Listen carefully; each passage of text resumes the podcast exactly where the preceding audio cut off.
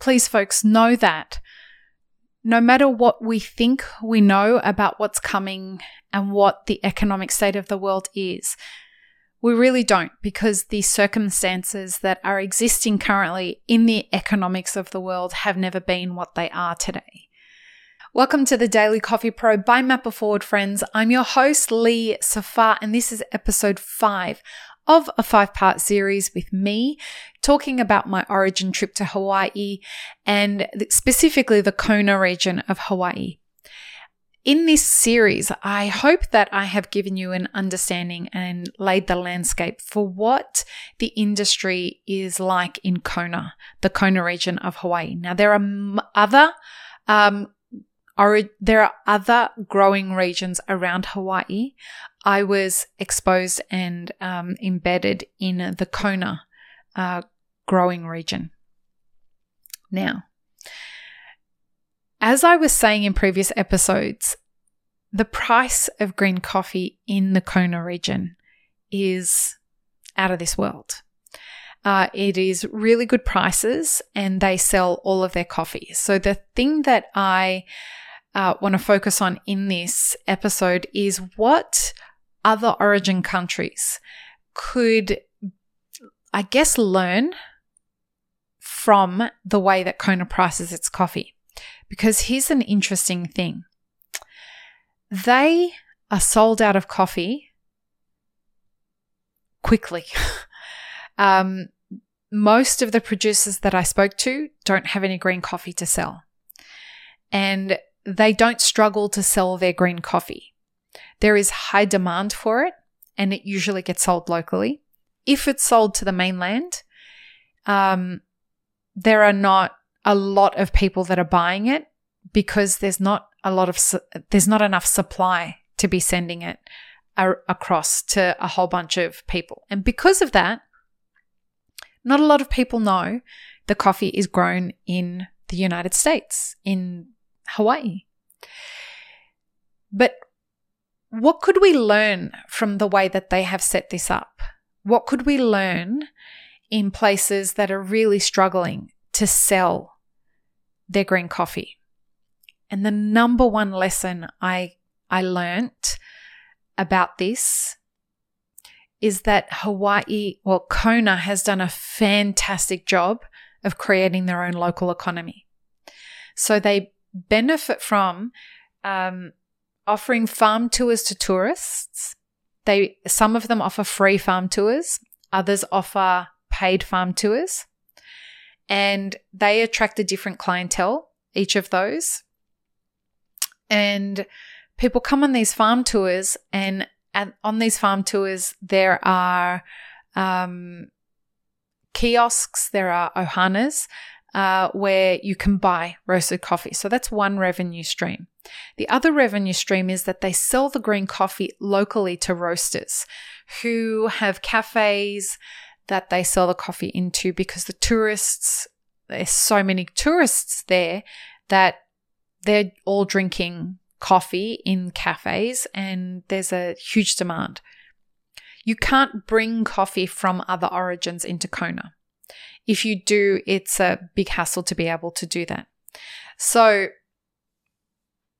the whole ecosystem there has made it so that selling Kona grown coffee is always the the forward facing branding uh, and it is a part of the tourist experience and i can't help but wonder why we're not doing this Uh, in a real concerted, uh, strategic way in other origin countries because a lot of the origin countries that are growing coffee have a, a big tourist trade.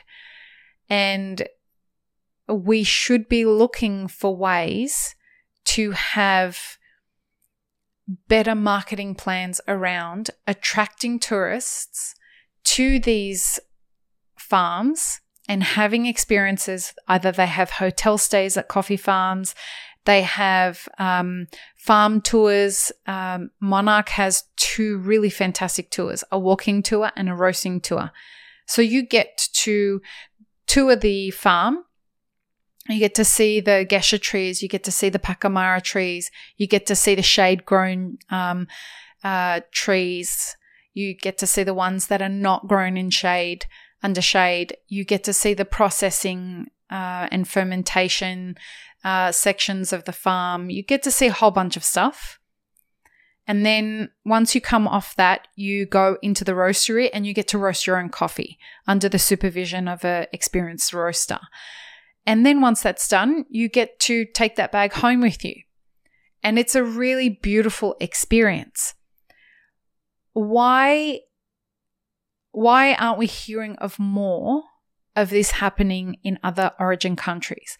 And so what I would encourage is that not only should origin trips be for people who are in the coffee industry, but if we could find a way to encourage um, a local kind of trade of inviting people onto the farm and paying for farm tours and selling roasted coffee. I understand that this requires an investment, but again, as we were talking about in the last episode, if we could find a way for communities like what's happened in Panama, if we can find a way for a communities of producers to get together and actually learn together and build together and strategize together to make this something that benefits the community as a whole uh, and work together to create those economies. Now, what we've got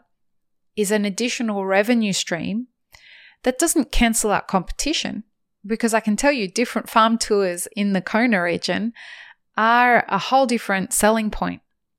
People who are selling farm tours at a price versus those who are just giving the farm tours for free are having a very different experience uh, of the tourist trade.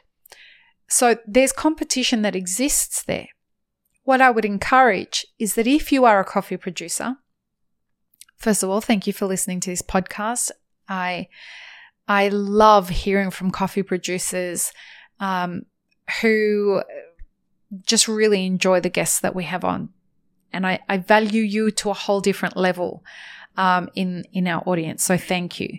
But if you are a coffee producer, this is one of those things that I think if you can establish a local economy for tourist trade uh, like they've done in Kona, I think this could be another really fantastic revenue stream.